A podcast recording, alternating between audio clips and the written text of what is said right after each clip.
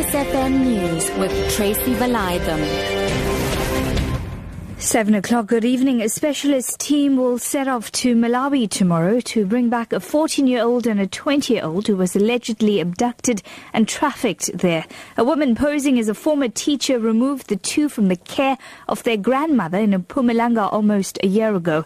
Social development spokesperson Lumka Oliphant says the women had promised to send them to Britain to further their education. It is believed the women may have physically abused and exploited the children. A team comprised of Interpol and department officials will repatriate them. Meanwhile, a study has revealed that some doctors charge up to 300% more than medical aid rates in South Africa. A flat rate in medical tariffs has almost been absent for the last 10 years. The South African Medical Association's Umzukisi Grootboom says doctors need to make a living as well. The doctors are justified to ask for fees which are a reflection of their cost structures. That is the cost of running a particular practice, taking into consideration the profile of the people that they serve.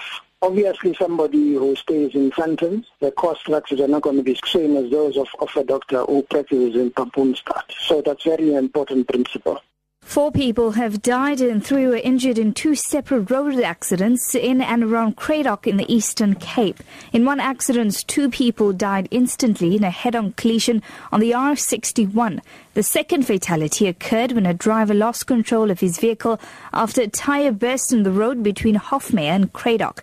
2 females died instantly. Provincial police spokesperson Tsepo Machia. 2 people died instantly, being an adult female and a child of about 3 months old. And the driver of another vehicle ran away. At the stage, we are still looking for that particular driver. Yet the other driver, plus 2 children, has been admitted and transferred to PE. Then the second accident happened this afternoon between Hofmeyr and Cradock on the R390, where a vehicle is allegedly to have had a tire burst, and then it overturned, killing 2 adult females instantly. Staying with news from the roads this evening, a passenger has died and 4 other people are in a critical condition after the vehicle they were travelling in overturned on the N3 near Leondale, east of Johannesburg. The cause of the accident is not yet known. Ekurhuleni Metro Police spokesperson Wilfred Khasako says a section of the road has been closed. Around 15:43, a sedan, a red Sandero with 5 occupants, lost control, rolled several times, and 4 people were seriously injured, and 1 male, a fatality, died on the scene. 1 lane had to be closed.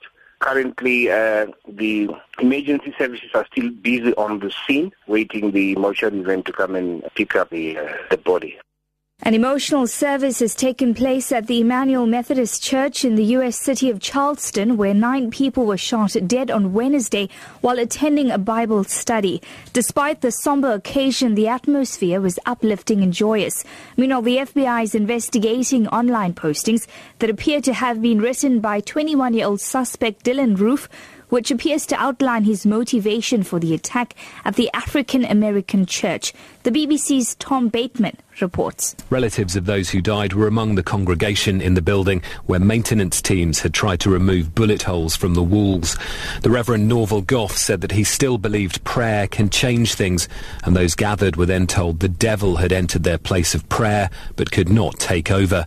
The suspected gunman, Dylan Roof, remains in custody and faces 9 counts of murder. Your top story this hour, a specialist team will set off to Malawi tomorrow to bring back a 14-year-old and a 20-year-old who were allegedly abducted and trafficked there. For Lotus FM News, I'm Tracy Valaydham. I'll be back with your final news update at 8.